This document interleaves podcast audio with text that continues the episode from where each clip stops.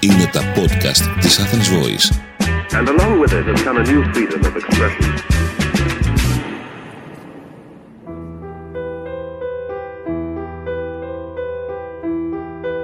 Συνεχίζουμε σε αυτό το επεισόδιο podcast εδώ στην Athens Voice κάτω από το γενικό τίτλο Ιατρική και Ανθρώπινο Πρόσωπο τη συζήτηση που ήδη ανοίξαμε με μεγάλη ζεστασιά και ενδιαφέρον με την κυρία Φένια Τσανάκα που είναι αρχιτέκτον και συγγραφέας και το θέμα μας ήταν το βιβλίο της «Ανακαινίζω τη ζωή μου με αρχιτέκτονα τον Αριστοτέλη» και σταθήκαμε πάνω στον Αριστοτέλη και πώς μπορεί να κάνει καλύτερη τη ζωή μας.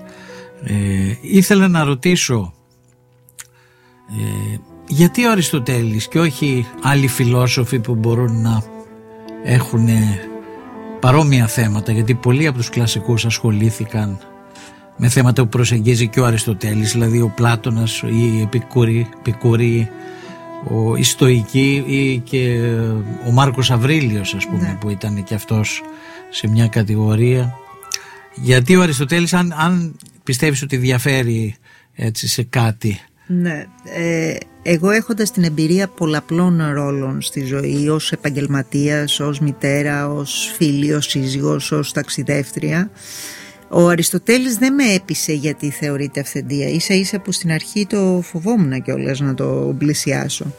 Με έπεισε γιατί αυτό που διάβαζα έκρινα ότι είναι έτσι όπως συμβαίνει στη ζωή μου. Επομένως αληθινό. ε, η φιλοσοφία του είναι βασισμένη στις καθημερινές πράξεις των ανθρώπων, των κανονικών ανθρώπων όπως είναι η πλειοψηφία από εμάς.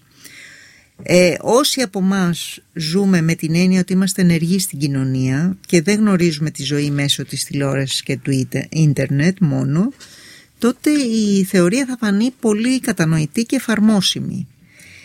Αυτό ακριβώς είναι το στοιχείο που υπερτερεί η αριστοτελική θεωρία, ότι είναι κατανοητή, πρακτική, εφαρμόσιμη από τους πολλούς. Εφόσον βέβαια το θελήσουμε. Ε. Ναι, σίγουρα αυτό πάντα.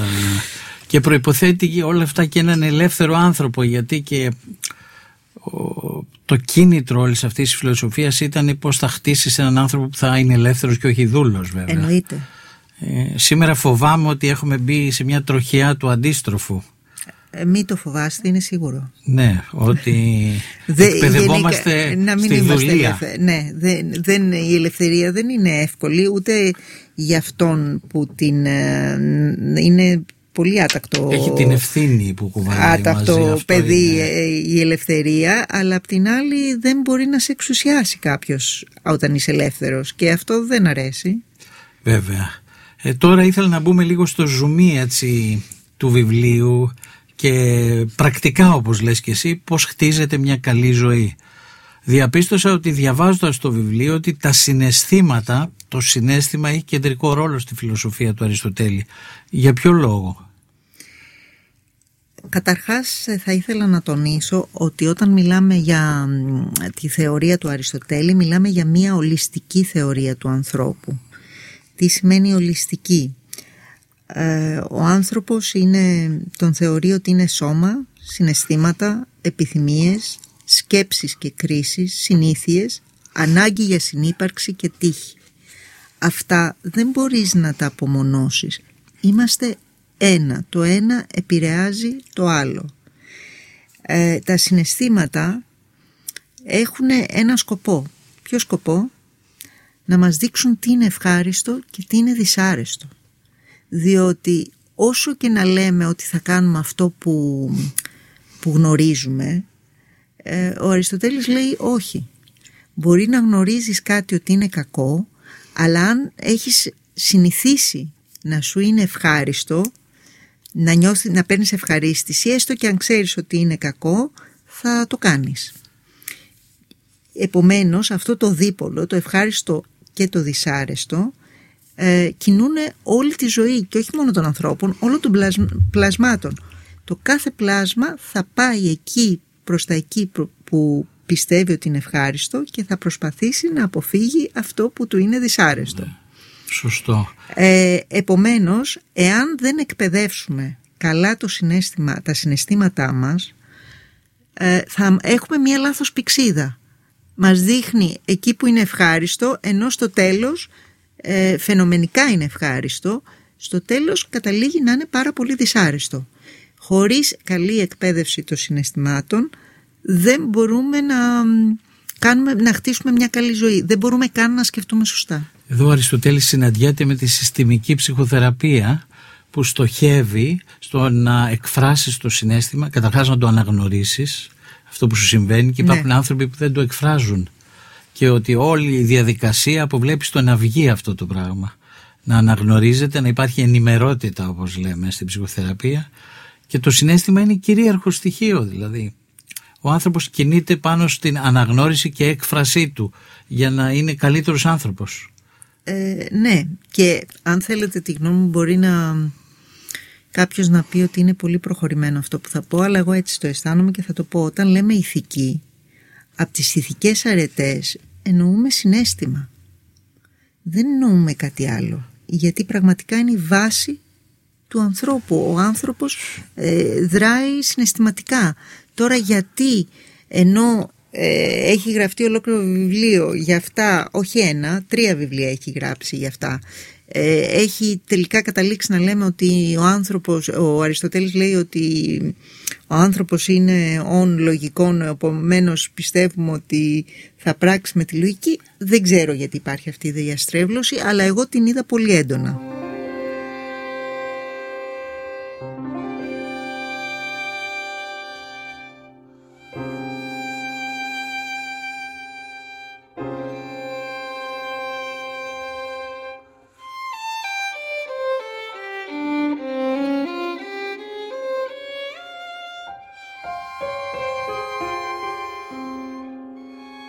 Και έρχομαι σε ένα πολύ βασικό κομμάτι που το, στο βιβλίο κυριαρχεί. Τι είναι οι αρετές τελικά που τις συναντάμε σε όλη την αρχαιοελληνική φιλοσοφία και όχι μόνο στον Αριστοτέλη. Είναι μια πολύ ωραία ερώτηση. Τι είναι οι αυτή, αρετές; Διότι σκεφτείτε ότι τόσα χρόνια, το, όλο τον το προηγούμενο αιώνα προσπαθούν να βρούνε πώς λειτουργεί ο άνθρωπος και βγαίνουν διάφορες θεωρίες από ψυχολόγους, φιλοσόφους κτλ. Τα τελευταία δεκαετία αφού έχουμε δει, δει ότι έχουμε αποτύχει σε μεγάλο βαθμό οι προηγούμενες θεωρίες ξαναγυρίσουμε σε αυτό που λέγαν όλοι οι αρχαίοι Έλληνες ότι ο άνθρωπος ε, λειτουργεί με συνήθειες.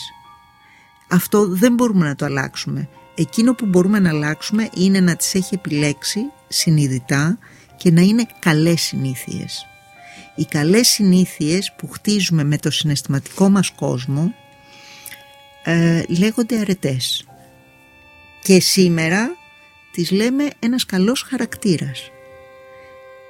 Και η συνήθεια που χτίζουμε με τον τρόπο που σκεφτόμαστε, γιατί και ο τρόπος που σκεφτόμαστε είναι συνηθισμένος, δεν κάθε φορά δεν βρίσκουμε έναν άλλο Σαφώς, τρόπο. σαφώς. Είναι αυτό που λέμε η νοοτροπία μας.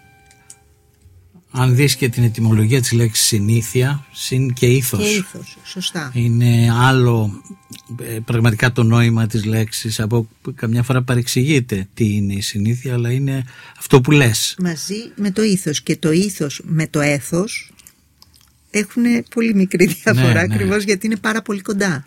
Ακριβώς. Εθιστικό, ηθικό Ναι. κλπ. Να σταθούμε τώρα σε ένα πολύ μεγάλο ενδιαφέροντο συνέστημα που είναι ο θυμός.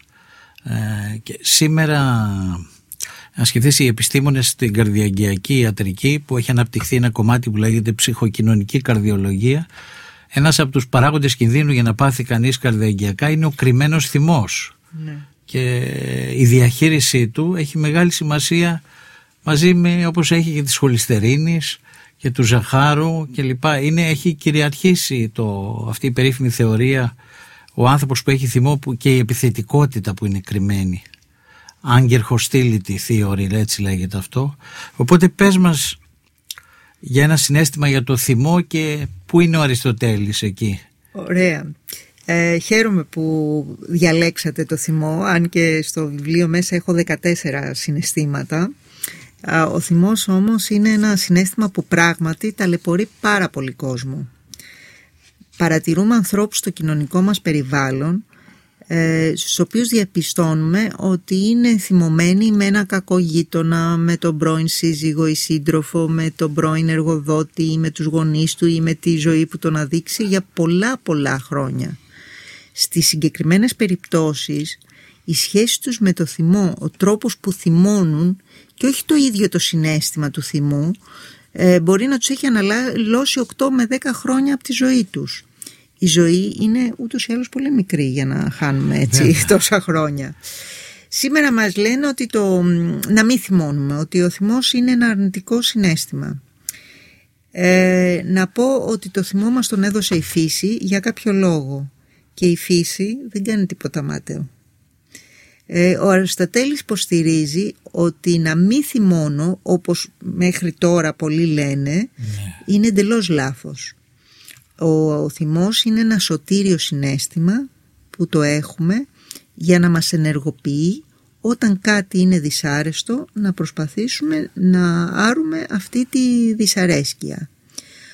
Αλλά αν δεν ενεργοποιηθούμε να λύσουμε αυτό που μας θυμώνει ο θυμός θα εγκατασταθεί στο μυαλό μας και ο μόνιμος θυμός να είμαστε συνεχώς μουτρωμένοι, οξύθυμοι, επιθετικοί δημιουργεί μεγάλη δυσαρέσκεια. Απ' την άλλη αν δεν θυμώνουμε όταν πρέπει είμαστε, γινόμαστε απαθείς και όταν γινόμαστε απαθείς ε, σιγά σιγά δουλοποιούμαστε. Σωστό. Συμπέρασμα, όταν είμαστε στην, ε, στις ακρότητες, στην περιοχή των ακροτήτων, δηλαδή συνεχώς θυμωμένοι ή απαθείς, βλάπτουμε καταρχήν τον εαυτό μας και μετά τους ανθρώπους που είναι γύρω μας. Ε, είπαμε λοιπόν ότι είναι ένα πολύ θετικό συνέστημα γιατί μας ενεργοποιεί και αν κάνουμε σωστή διαχείριση εντός των υγιών ορίων, ξανά επαναλαμβάνω το υγιών ναι, ορίων ναι. διότι πολλές φορές λέει βάλτε όρια μα δεν είναι να βάλεις όρια είναι να βάλεις τα σωστά όρια τα υγιή όρια.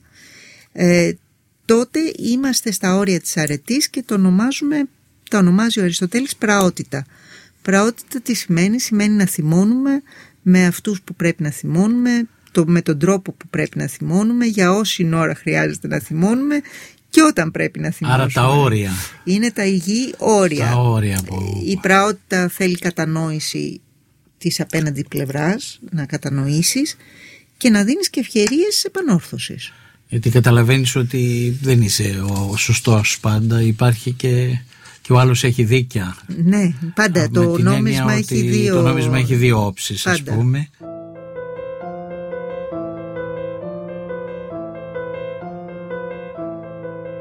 Έχεις ένα πολύ ενδιαφέρον κεφάλαιο στο βιβλίο με τίτλο «Αγάπη ή δικαιοσύνη». Για σχολίασέ το λίγο αυτό, ναι. αγάπη και δικαιοσύνη. Είναι δύο συναισθήματα που μας συνδέουν με τους άλλους ανθρώπους και αυτό είναι το δύσκολο.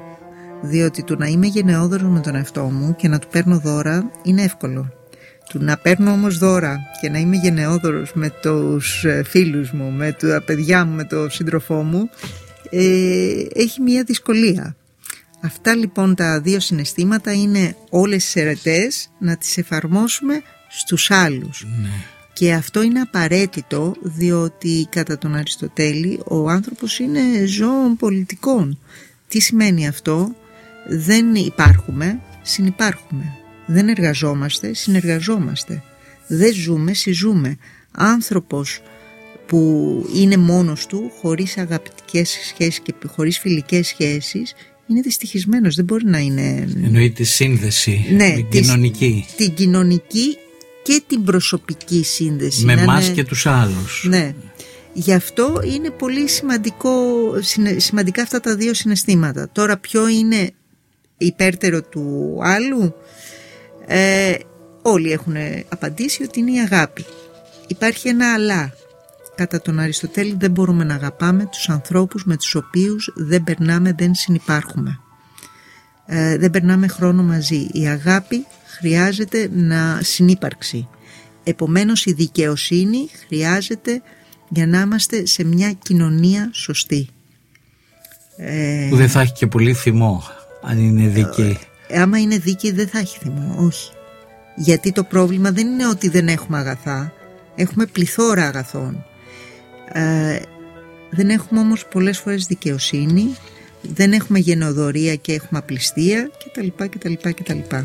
Και η έννοια της αξιοκρατίας σε αυτή τη χώρα συνδέεται με την έννοια του δικαίου και Ε, βέβαια, το όλα. που είναι και πραγματικά η έλλειψη αξιοκρατίας το καταλαβαίνει κανείς και στην πράξη σε όλες τις επιστήμες και σε όλα τα που τη σκοτώνει όταν δεν υπάρχει μπορεί να σκοτώσει Ναι, στο δικό μας το επάγγελμα μπορεί να συμβεί αυτό ε, βέβαια. Ε, Ναι, είναι πολύ κρίσιμη δηλαδή και για τις κοινωνικές μας σχέσεις και για την ίδια τη ζωή ναι. αυτό η δικαιοσύνη, η αξιοκρατία, όλες πώς εκφράζεται σε όλες τις μορφές.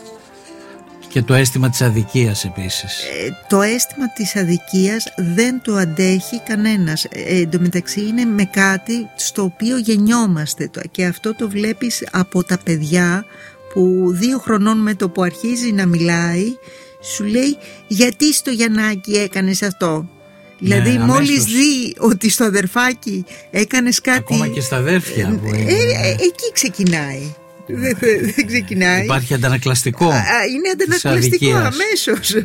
δεν το αντέχει. Γιατί του έδωσε σοκολάτα, εγώ Ναι, γιατί δεν έχω; Δηλαδή, όσο δεν τρώνε και οι δύο σοκολάτα, είναι καλά. Αν όμως ο ένας δώσει στον έναν, μετά υπάρχει αίσθημα αδικίας πλέον. Δεν είναι, δεν είναι θέμα σοκολάτα. Άρα εδώ και το πολιτικό «ον» που είπες προϋποθέτει και αυτή τη σύνδεση, την κοινωνική διάσταση. Βεβαίως. Τι είναι πολιτικών Ε, και είναι- περιέχει και τη δικαιοσύνη αυτό. Τα πολιτικά όντα Πάρα πολύ σημαντική. Χωρίς να είναι δικαιοσύνη μόνο δεν γραμμένο στο μπορεί. Πασόκ. Ε, Ναι, δεν, ε, δεν είναι. Είναι πάρα πολύ σημαντικό του να υπάρχει δικαιοσύνη. Χωρίς δικαιοσύνη δεν μπορεί να χτιστεί μια πολιτισμένη Σωστό. κοινωνία. Ε, ο πολιτισμός χρειάζεται δικαιοσύνη. Εγώ θα πω και κάτι ακόμη ότι αν η αγάπη δεν την ε, σμιλεύσουμε να αγαπάμε σωστά ε, γίνεται κόλαση. Ε, σίγουρα. Ενώ το πιο, το πιο ωραίο συνέστημα που μπορεί να ζήσεις μια παραδεισένια ζωή εάν δεν τη διαχειριστείς σωστά και αγαπάς τους λάθος ανθρώπους για τους λάθος λόγους ε, απλώς η αγάπη γίνεται κόλαση. Γι' αυτό για την αγάπη ο Αριστοτέλης έχει γράψει δύο βιβλία.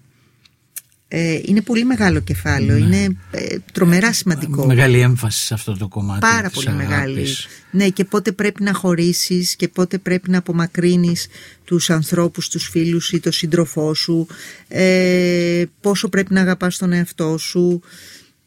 Ε, Έχει πολύ μεγάλη έκταση.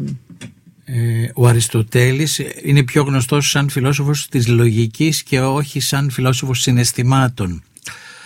Ε, εσείς μελετήσατε τα βιβλία του περί ηθικής. Ναι. Ε, ποια είναι τα σχόλια πάνω σε αυτό το κομμάτι, στο περί ηθικής; Ε, είναι αυτό που συζητήσαμε και λίγο προηγουμένως ότι για να σκεφτείς σωστά σωστά για να βελτιώσεις τη ζωή σου όχι ως επιστήμονας ε, πρέπει να έχεις ηθικές αρετές ή αλλιώς έναν καλό χαρακτήρα να έχεις διαμορφώσει δηλαδή το συναισθηματικό σου κόσμο στα υγιή όρια αλλιώς δεν κάνεις σωστές επιλογές και όταν δεν κάνεις σωστές επιλογές έχεις μία λάθος πορεία και βέβαια έχεις και λάθος κατάληξη.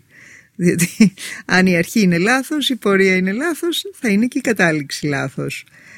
Ε, εντάξει, εγώ το έχω ζήσει πάρα πολύ και στο επάγγελμά μου ότι όταν βλέπω κάποιον άνθρωπο ο οποίος είναι ματαιόδοξος και ξεκινάει να χτίσει ένα σπίτι το οποίο είναι πάρα πολύ μεγάλο που ήταν πολύ συνηθισμένο πριν ε, την κρίση 300, 400 τετραγωνικά ε, κατέληγε να έχει ξεθεωθεί για να το χτίσει, να έχει πάρει δάνεια στο τέλος να μην το ευχαριστιέται ένα τέτοιο σπίτι γιατί είναι πέρα από τα μέτρα του Είναι και κόστος. ε, Ε, τερά, να δεις, ε, ε, τεράστιο ε, κόστος να μην μπορεί να το πουλήσει να πουλιέται στο 1 τρίτο δηλαδή επί της ουσίας Έχει και ματαιοδοξία αυτά τα θηρία. αυτά είναι μα, ματαιόδοξες ε, επιλογές Ναι. ε, επί της ουσίας κλαβοποιήθηκε διότι όταν έχεις ένα δάνειο 30-40 χρόνια μπροστά σου για κάτι το οποίο τελικά δεν σου έδωσε την αναμενόμενη χαρά επί της ουσίας καταστρέφεις μεγάλο κομμάτι των δυνάμεών σου. Πολύ σωστά. Και είναι και έρχεται πάλι και το οικολογικό εδώ αμέσως με το λιτό, με το... Πάντα. Το μη πάντα, ματαιόδοξο. Πάντα, διότι δεν έχεις σκεφτεί και την, τον άλλον τον κόσμο που λέμε. Εδώ μου θυμίζεις πάρα πολύ τώρα κουβεντιάζοντας για την σοφία στην ουσία του Αριστοτέλη τον έναν αστροφυσικό τον Καρλ Σέιγκαν που δεν ζει που είπε, έχει πει, σημειώσει κάτι εκπληκτικό ότι το ανθρώπινο είδος είναι έξυπνο αλλά όχι σοφό. Και το επόμενο βήμα στην πρόοδο μας πρέπει να είναι πάλι η αναζήτηση της σοφίας. Και είχε πει we are intelligent but not wise Είμαστε intelligent but not wise χάσαμε τη, τη σοφία ναι. κάπου χάθηκε αυτό στο μονοπάτι ναι. της, ε, του intelligence ναι ακόμη και αυτό δεν ξέρω αν είμαστε τόσο δηλαδή αν αφήσετε εμένα και μια μαϊμού σε ένα ερημονήσι η μαϊμού θα τα καταφέρει πολύ καλύτερα από μένα, παρόλο που εγώ έχω, ξέρω το ίντερνετ, ε, δηλαδή το έχω δει στη θα ζωή μου. Θα καταφέρει επιβιωτικά. Ε, επιβιωτικά, ναι. ναι. Εγώ ε, με το ζόρι. Ε... Άρα η, η, η δύναμη του ανθρώπου, όπως είπαμε, δεν είναι η εξυπνάδα τόσο, όσο ότι μπορεί να χτίζει στη γνώση και στην εμπειρία των παλιών, των προηγούμενων. Αυτή είναι η δύναμή μας. Όλο αυτό που έχουμε χτίσει αν με αφήσεις σε μένα έρημη, όχι εμένα, πέντε ανθρώπους σε ένα ερημονήσι, το πιο πιθανό είναι να το κάνουμε πάλι μυθολογία και να λέμε μια φορά και έναν καιρό είμαστε σε ναι. ένα πολιτισμό και τα λοιπά και τα λοιπά. Δεν θα μπορέσουμε να το χτίσουμε σωστό, αυτό. Σωστό, Κλείνοντας τώρα, αν ε, έτσι μπορούσες να μας αναφέρεις κάποια ή κάποιο αριστοτελικά αποσπάσματα που εμπεριέχονται στο βιβλίο σου μεταξύ πάρα πολλών αλλά στο οποίο εσύ δίνεις έτσι μια μεγαλύτερη έμφαση, τα θεωρείς πιο χαρακτηριστικά, πιο επιδραστικά σε σένα; Ναι, ε, θα αναφέρω μερικά, αν και πραγματικά όλα ό,τι έχω αναφέρει, ναι. δεν μπορώ να αφαιρέσω κάτι, είναι ναι. πραγματικά ο Αριστοτέλης είναι ένα θαύμα. Ε, πόσο προσεκτικός είναι και τα συμπεράσματα αλλά να αναφέρω τρία μια και δεν μπορούμε να τα αναφέρουμε όλα. Ο στόχος αυτών των μαθημάτων δεν είναι η γνώση αλλά η πράξη. Πόσο μεγάλη αξία δίνει στην πράξη. Και αυτό είναι στο βιβλίο του το πρώτο που ξεκινάει με αυτό.